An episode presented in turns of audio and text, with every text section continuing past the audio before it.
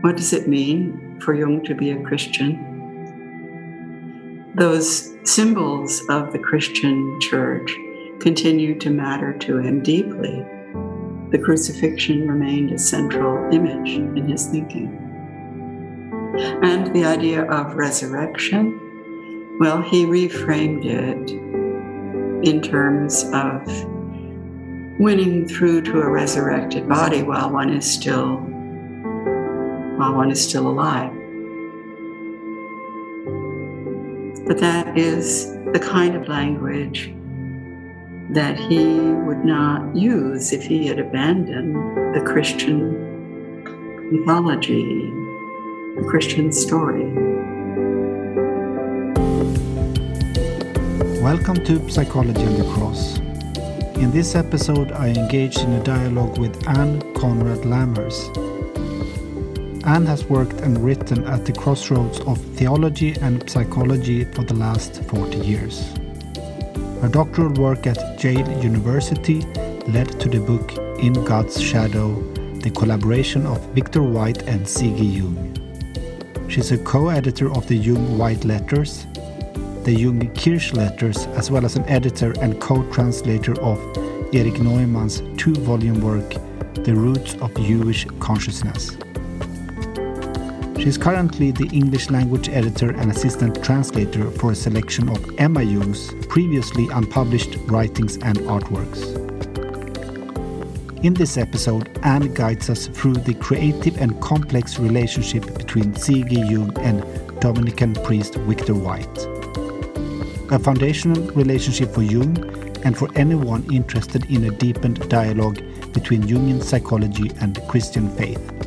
With the White Jung relationship as a backdrop, Anne shares her view on Jung as a Christian, the proposed idea of Jung as a therapist of an ailing Christian tradition, as well as the necessity of Jung's relativized Christ for a continued conversation between Jungian psychology and the cross.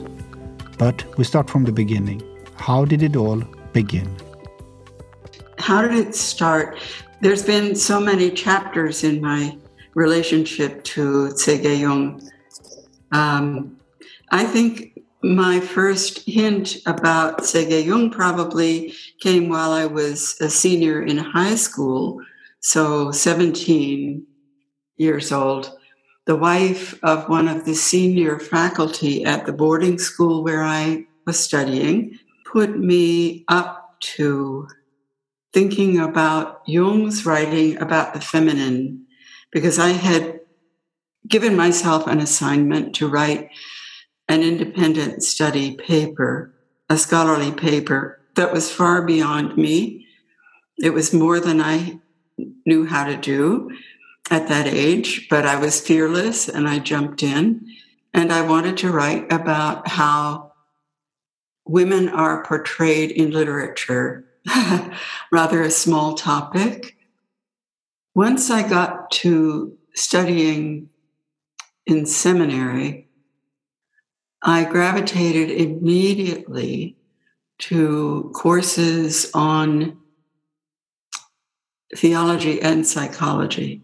By that time, I was already um, a mother of two children and divorced, and quite invested in the prospect or possibility of ministry, especially therapeutic, therapeutically understood, a healing.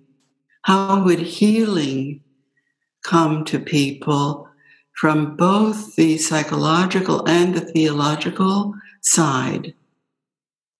I took more than one course on schools of depth psychology in relation to theology. And that gave me a chance to sink my teeth into some of Jung's writings in a graduate school context where it was possible to ask difficult questions and get some kind of guidance in how one would approach those answers. It was Jung that took me by the lapels and dragged me deeper. I couldn't stop reading. When I began to uh, think about further graduate study, I was still not through digging into the marriage or bridge or combination that I wanted between theology and psychology. And by the time I had done three years at seminary, I had a fair idea about schools of theology. I knew how many different voices there were in the room, even to do um, any kind of exegesis of a, of a biblical passage. There were many voices in the room. By then, I was in my later 30s when I began doctoral work at Yale in their religious studies department. Bless them, they gave me lots of rope to hang myself with. I, I did an independent program that was permitted under their generous understanding of what their department was for. It included some pretty demanding theological seminars, for which I'm ever grateful. And I had to decide for myself what to do about the psychological side of my study program. Well, it was going to be C.G. Jung. There was no question about that. I needed to find some way to make the theology side of the equation and the psychology side talk to each other. And that meant I had essentially I had to find a case study. I was guided to the letters that Jung wrote to Victor White. At that point, we only had Jung's side, and only three quarters of Jung's letters to White had been published, but that was already a lot.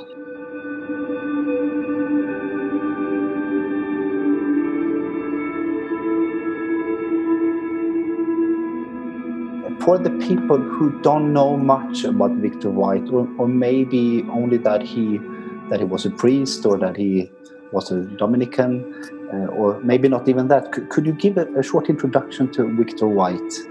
Victor White was the son of an Anglican priest. Um, he and his father were estranged. Um, there are some clues that make me think that his father was a pretty hard man, hard to love, a hard man to be the son of. And White, who had a calling from early on towards theological study and the ministry, decided to become a Catholic and did. By the time he was 19, he was already a Dominican. He had joined the Dominican order and he was getting a thorough grounding in philosophy, four years of philosophical coursework before three years, I think, of theological coursework, the very rigorous training that Dominicans were given who, who came into the order as young people, as, as White did. He was born in Croydon, part of London now, but his resting place, his, his permanent place to do his study and teaching was the Oxford Blackfriars House. Victor White was a systematic theologian. He was a good Orthodox Thomist. He had done a fair amount of study in neo scholastic writings, but his own leaning was towards a part of St. Thomas's teaching that prepared him in a way to work with Jung because one of his very important papers was on the concept and process of affective knowledge. You know, most of St. Thomas's writings are propositional and discursive and logical and rational. But there was a side of Aquinas that dealt in direct, intimate knowledge of God, a leaning towards mysticism, if you like. And it was known for Victor White's purposes as affective knowledge. This was very important to White, and it prepared him to be open to the experiential and experimental side of learning that made Jung's work congenial to him. And it made him congenial to Jung. White went through some personal turmoil during the Second World War and began doing Jungian analysis, but with, with an analyst in, in London, John Layard, rather a colorful, colorful personality, but he was helpful to White. And when White first went to see him, it was really an eye opener for him. He hadn't heard of Jung before, and John Layard began informing him about concepts like the shadow. Well, during the Second World War, which is when all this is going on, um, you couldn't send a letter to Switzerland or a package. Uh, the, the mails were not open during the war. And it wasn't until 1945, August, that White was able finally, and he'd been he'd been uh, preparing himself to write to Jung, and he finally got his chance.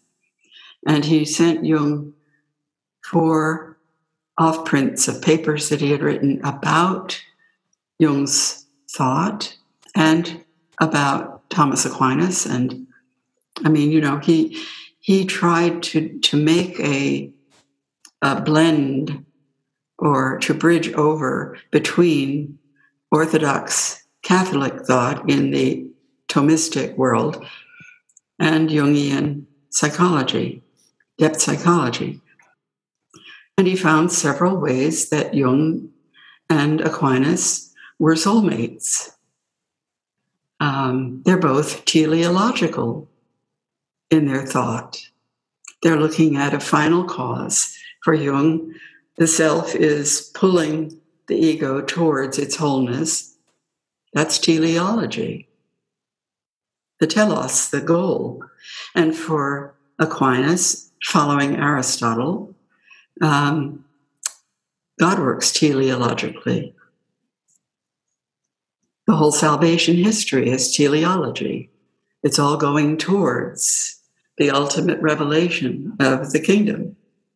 And for White, the payoff would have been that he wanted to make Catholicism, Orthodox theological Christianity, acceptable, usable, helpful to modern human beings, human beings as they are today, not as they were in Aquinas's day, but as they are now.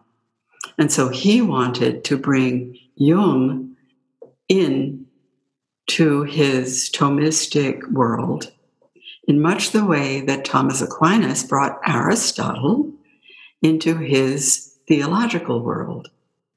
Only problem was Aristotle had finished his writings by the time Thomas got to him. C.G. Jung was very much a work in process, a man in process. He was still working on things.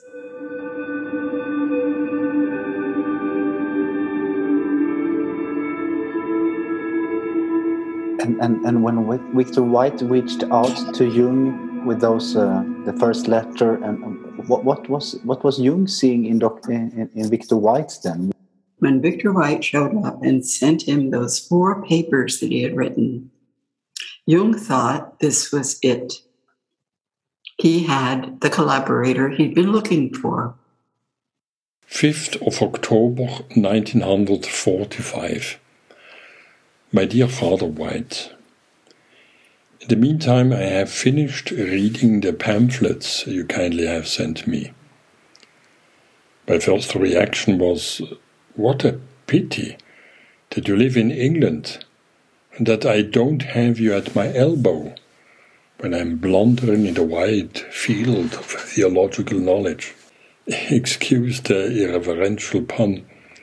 You to me a white raven, inasmuch as you are the only theologian I know who has really understood something of what the problem of psychology in our present world means. You have seen its enormous implications. I cannot tell you how glad I am that I know a man, a theologian, who is conscientious enough to weigh my opinions on the basis of a careful study of my writings. Is a gigantic task indeed to create a new approach to an old truth. More than once I have put the question to my theological friends what about new wine in old skins? The old way of interpreting has itself to be interpreted, this time with the help of science. I do not combat the Christian truth. I'm only arguing with the modern mind. We have known for long and sufficiently well how things ought to be, but we don't know how to bring them about. This is my main concern. Victor White was open to the experimental and pragmatic and empirical science of psychology. Victor White would hear him without distorting the message. And he would learn in turn how to use the language that Victor White was an expert in applying. So both of them had a sense of urgency.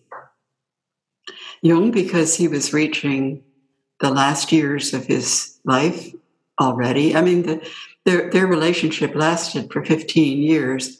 At the ends of both of their lives, White died very young of cancer, well, pretty young in his 50s, and Jung died of old age but they died within a year of each other. When they began their collaboration, they both thought that they could save the Christian West. I mean, you know, putting it very boldly, they wanted to help the culture, help the civilization, which had just come through this horrible war. So, what about uh, the White Raven? Jung's description of uh, Victor White. Could you? Well, he's making he's making a nice little pun, um, but he's also referring to the passage in um, Kings. I think the Book of Kings. Elijah is fed by ravens. He's out in the wilderness dying, and ravens bring him his food. So White was a gift from God bringing Jung out in the wilderness, all all alone, the voice of, you know, the voice of the private prophet who is not wanted in his own country. White was bringing him his sustenance. That's why White is a white raven. And of course, it's important that he should be a white raven, mm-hmm. not a black one. Black ones are uh, bad luck, as we know, and a portent of death. Right. Well, just when you said that now, I'm, I'm thinking of that famous picture, the photo of the two that you also have printed in your book, where actually Victor White is in his black dress and, and Jung is dressed in white. Yeah. Yeah. And when Victor White um, looked at that photograph, according to one of his friends, Aelred Squire, he pointed to that picture and made a wisecrack about it. He said, There's God in the unconscious. God in the unconscious is the name of one of Victor White's books. Okay? So here's a picture Jung is God, White is the unconscious, the one in the shadow. 23rd of October, 1945. My dear Professor Jung, it is quite impossible for me to express my gratitude to you for your letter, or to tell you how much it has meant to me. For some time past I have found myself ploughing a rather lonely furrow, painfully aware of the inadequacy of my experience on the psychological side, and for my need for expert and understanding guidance, at least to the extent of some reassurance that I was not positively on the wrong lines from the psychological standpoint. How very much do I also wish that I could indeed be at your elbow, though very much aware that the benefit would be far greater on my side. I am afraid, however, that this is impossible, and that I must try to be useful where I actually am but perhaps I may have the boldness to say that nothing on earth could please or profit me more than to be able to visit you, if only for two or three days. And they had about five years of really positive collaboration. What happened right away was that extraordinarily invited White to come and stay with him at Bollingen at the tower that just didn't happen off the off the bat with every stranger who wrote to him. That tells you something about how earnestly Jung wanted to engage with this man. White was delighted and came, of course, and they spent time talking to each other and sailing. And White went home from that visit with a dream that he wrote to Jung that they were out sailing and Jung was smoking his pipe and not paying attention to the helm. He was just letting the wind carry them. And they were being carried through rocks. And Jung wasn't upset about that in the dream. And they somehow or other came up on the shore, and the boat had developed wheels and rolled on the shore. It was amphibious. So, this was how White's unconscious greeted the relationship. And Jung wrote back saying it is indeed a dangerous, an exciting, but a dangerous journey that we are on. And the wind is in charge, which, as a sailor, would be a horrifying conclusion. You don't let the wind be in charge. You keep your hand on the helm and you work your sails and guide your boat, especially if there are rocks. But Jung himself was um, a bit euphoric, I think, about the prospects of this relationship after this, they both did a good deal of important writing. Victor White chose to ignore certain things in Jung's writings that he had access to. There was a lecture that Jung had given at Eranos about the Trinity that White got hold of and read. And he chose to overlook the, the section of that lecture that says the Trinity is incomplete without the fourth. The fourth has to include evil.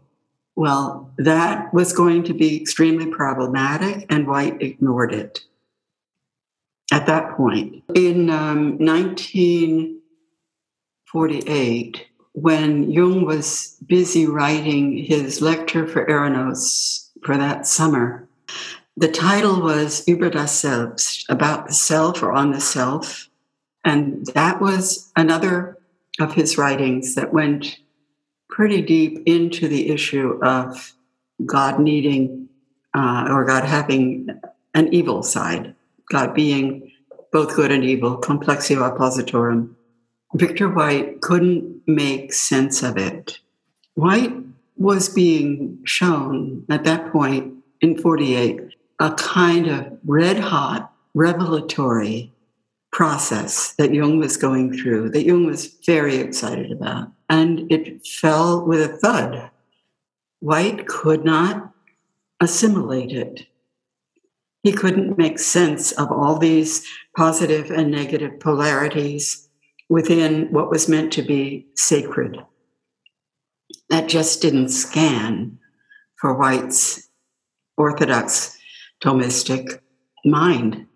He couldn't make it, he couldn't assimilate it and digest it, and he couldn't greet it with joy, which is what Jung would have hoped for, I think. And what White did instead was to write an extremely critical review of on the self and he said Jung is falling into Manichaeism, a belief that there are two gods, a good and a bad, or something like that. It's a dualistic error, a heresy, basically. He gave Jung some, in his review, he gave Jung some advice about readings that he might do that would straighten him out. And it is so condescending what, what White wrote. It sounds like the kind of advice that you would give to a first year theology student who hasn't done his assignment. And his next letter to White, where he took White's argument apart in rather angry terms. He resented very much being called a Manichee. Things did not get better after that. Their, their letters get really almost incomprehensible at a certain point.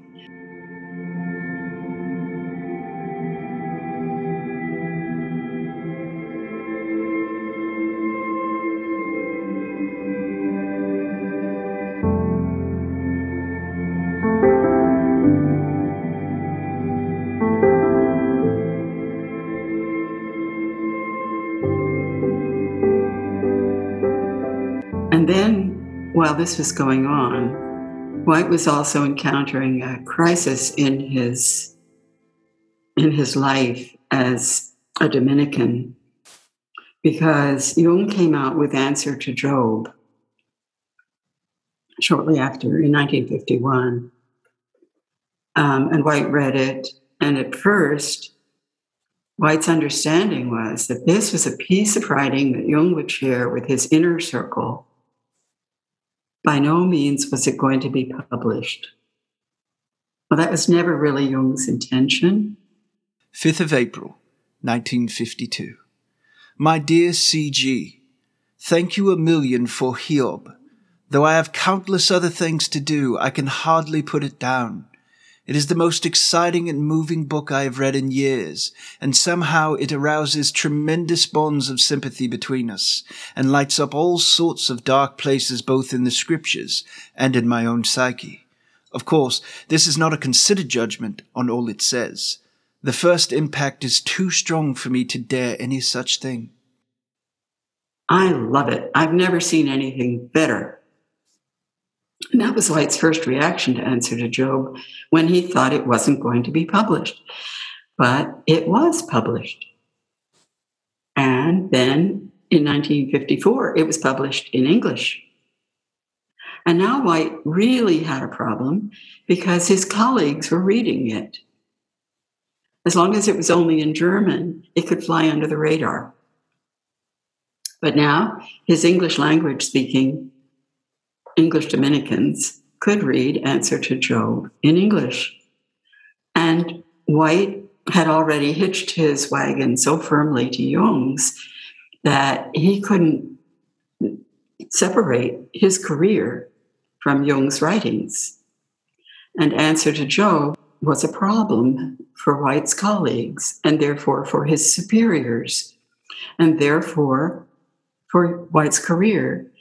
White was supposed to have become the Regent of Studies, which is a position that he earned and needed to have and should have had and would have been good at. He would have controlled the whole curriculum for Oxford Blackfriars, for all the young people, the young men who were coming in. He would have been in charge of their learning, and he would have done a great job. But also because of an accident of history, a very highly placed Dominican in Rome who was sympathetic to White had died in a car accident and was replaced by the next man in line for that job, who was extremely conservative, and didn't like White's work or White's reputation or White's connection to Jung at all. And all of a sudden, White was not going to be the regent of studies. In fact, he had to go take a sabbatical in California.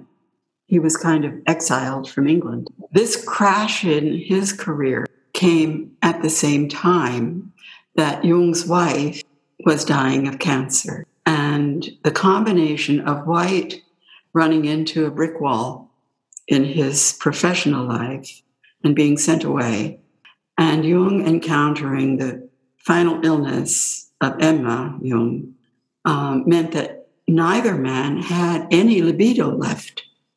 You, uh, who have spent so much time, uh, maybe more than most of the people on this planet, with uh, these two men and, and, this correspondence and this hope for a collaboration that started so enthusiastically from from both sides.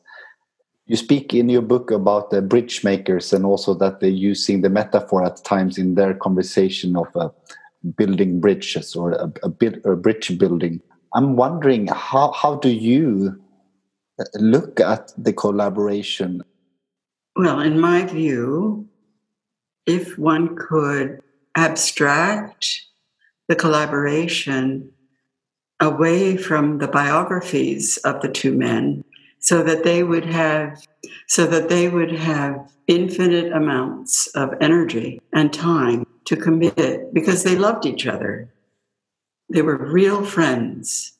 And you can see that at the end when they reconcile as much as possible before the deaths of both of them. If this whole explosion around the time of 1954 had not been made more difficult or even inevitable by whites he was he was a captive at that point. He had already decided not to leave his order. He wasn't going to make it in the outer world. He was going to stay on as a dominican. And now he had been denied the promotion that he ought to have had. He was very angry but he couldn't get angry at his superiors not if he was going to stay in the order. Where that anger flowed was towards Jung. Jung did have a wife who was dying in 1955, and he had no more patience for this argumentative cleric who had turned on him.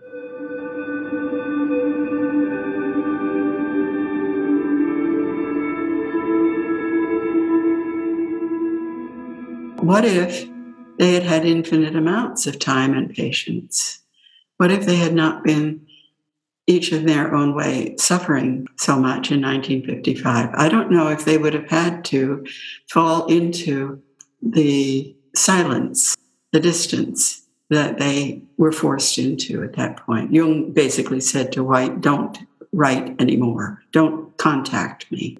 The next question is, but what about matters of principle. Could they, in fact, have built a bridge between their two starting points? And in my book, In God's Shadow, I mm, made it my job to try and sort that out. And I came to the conclusion that because of the differences of epistemology, how do you know what you know? They were never going to create a simple or harmonious connection between their two systems of thought. That wasn't really within the realm of possibility from the time they began. They both got a bit carried away by their hopefulness and their excitement about finding each other and White's willingness to just gloss over the things in Jung's writing that he really couldn't agree with. I think he thought that eventually he could bring Jung around because he underestimated how deeply rooted those statements of Jung's were in Jung's experience and his thought. He wasn't going to leave behind, Jung wasn't, the concept of God as the complex, of opposites.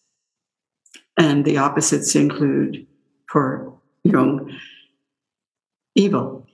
White couldn't go there, and Jung couldn't be elsewhere. So I think in the end, it was not a bridge that anybody could have built, not from their starting points. 30th of April 1960. My dear Victor, I have heard of your illness, and I should have liked to come to England to see you. But I have to be careful with my own health, and I must avoid all exertions. As I'm completing my 85th year, I'm really old, and my forces are definitely limited. Uh, I want to assure you of my loyal friendship. I shall not forget all the useful things I have learned through our many talks and through your forbearance with me. I was often sorry to be a Petra Scandali. It is my fate, however, not my choice, and I had to fulfill this unbecoming role. Things had to be moved. In the great crisis of our time, new wine needs new skins. 8th of May, 1960.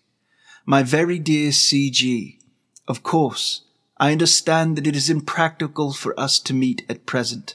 Perhaps we will in another world or dimension where we know even as we are known. I am more convinced than ever of the importance of your pioneer work for humanity, even for those who cannot agree with every word you say, but have to take part in the dialectic discussion with you. I do not know if it is true that you have been a Petrus Scandali to me, as you say you have, but to the extent that you may have been, I think that I can honestly say that I am grateful for it. Well, I'm also thinking about uh, Jung's side in, in this collaboration. Uh, you're writing about that also in your book, uh, that uh, maybe a quote partly here. Jung could not act as a therapist if he failed in one of the basic conditions he required of himself as a doctor. His therapeutic stance toward Christianity may therefore not be as viable as Murray Stein and others have argued. It may be too biased from the start by his rejection of the conceptual coinage of theology. You, you really described really well and in a rich way the shortcomings maybe or the difficulties that that White had, but but also trying to understand this from from from, from Jung's side, uh, and also then in this uh, quote that you shared from your book, you are commenting on on on the um, Murray Stein and others. Yeah, this presentation of that Jung was actually a doctor of Christianity, or he tried to treat it as a, you would treat a patient but you're saying in a way that he he did not really maybe follow then the method that he had established for himself, which was that first you need to get to know the patient and listen to the patient before you and, and learn the language of the patient before uh, any treatment can actually uh, take place. I think Jung wished he could be uh, a doctor to the Christian West. Tried his hardest to be but the patient wasn't asking for treatment for for this of, of this kind from him. Or maybe some were just as the institution that white belonged to mm-hmm. had power a power shadow. The most churches do. I don't think you can be a doctor to an institution unless the institution has hit a, a, crisis point and asks for someone to come in and sort them out. And then you can help up to a point. But I don't know that you can do the kind of healing and reform from, from outside. When I read your book, or at least in that chapter, I also have, I get the sense that you're saying that maybe he was not interested to learn all the details, for example, around uh, the theology or the maybe was he interested enough in the patient or had he a genuine interest in in healing that patient i think when it came to individuals mm. it, he certainly was interested in healing the patient but i think there's something a little grandiose and maybe uh, well let's just leave it at that just a little grandiose in thinking that you can heal a tradition or heal an institution unless you're inside it. But you have to be in the institution, you have to be inside. Well, I'd, I'd like to hear somebody tell the story of how, a, how an institution was reformed from the outside.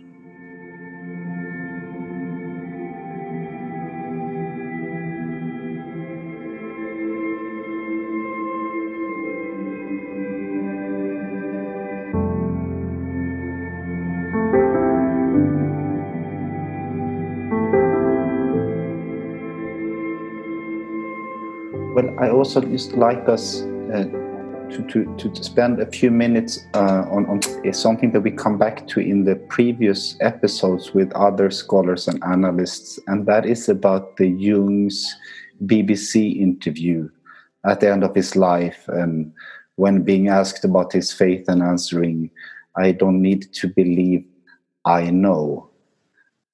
In principle, Jung knows and often repeats that God is unknowable. Unknowable. This was something on which he and White agreed, by the way.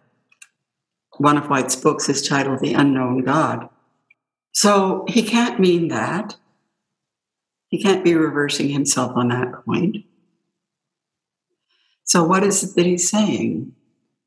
I think he's talking about what he elsewhere says is the impact of direct experience, direct personal experience. His encounters with the unknown God. He knows what he himself has lived, and he doesn't rely on a system of belief. He has no doubts, and therefore he doesn't need to believe because the experience was direct and personal and intimate and is part of him that he doesn't need to believe that he knows. This again could become self validating, a self validating position. If you, if you imitate Jung, if you take this as your standard of how to approach the divine, then any convincing experience is self validating. And you become the, the authority because you had the experience. Mm. And that could become delusional. I think we have to look at the shape of Jung's life to decide was he being delusional or was he just saying, this is where I stand based on my experience. Well, I guess what I'm saying is that any individual imitating Jung needs to be part of a validating community. There needs to be more, more wisdom here than just my estimation of my own mission in life. I may get a sense of calling, but I need to have it validated by the group. There needs to be a trustworthy circle. I mean, Jung said, for heaven's sakes, don't imitate me, be yourself.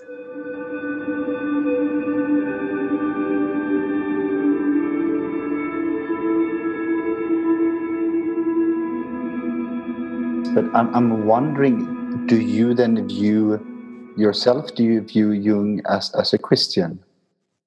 Yes, I do. because I think he was capable of being more than one thing. What does it mean for Jung to be a Christian? Those symbols of the Christian church continued to matter to him deeply. The crucifixion remained a central image in his thinking. And the idea of resurrection, well, he reframed it in terms of winning through to a resurrected body while one is still living, while one is still alive. Um, and that's a figure of speech. I'm not sure how how it applies to Jung himself or how it applied to any of his followers who heard him say it. But that is the kind of language that he would not use if he had abandoned the Christian mythology, the Christian story. So he's still living in the Christian myth. And is there a way for you to also see his project as a sort of attempt to reform Christianity? I think um, John Dourley is perfectly right that he wanted to transcend Christianity, reform it if he could, transcend it. You know, he thought it might take another 600 years. Is there a vision or an, uh, is yeah, or is there room for for Christ in that uh vision of Jung? Jung never abandoned referring to Christ. He never gave it up. He never rejected that Christian, that central figure of Christianity. So, how do you, how could one answer that? Is there room? There was for Jung. It's just that he reframed everything in terms of the soul's individual experience. And so, for the individual psyche, the individual soul, that image of Christ is a powerful inner person, a powerful inner presence. Unless it's not, unless your your um, roots are planted somewhere else. So, if your roots are planted in Christian soil, why should the image and person of Christ be irrelevant to you? Well, I guess some people might argue that Jung relativizes Christ and make him a symbol of many. Oh, yes. I think that's perfectly true. And if one begins from a perspective of absolute dedication to, how to put it, propositionally defined Christian thought, then Jung becomes un, unappetizing, unacceptable. Jung's, it, it's not acceptable to relativize. Christ can't be just one symbol of the self for an author for many Orthodox Christians. So it, it depends. Yeah, you asked for me. I would say what one wise priest once said to me I think God knows more than we do. God knows what there is room for. I, I would love to see some spaciousness of personal conscience in this discussion. And for my, for my conscience, there is room for Jung's relativized idea of Christ. I don't know if it's how I will end my, my days on earth appealing to Jung's relativized Christ. But there is room for that in the discussion.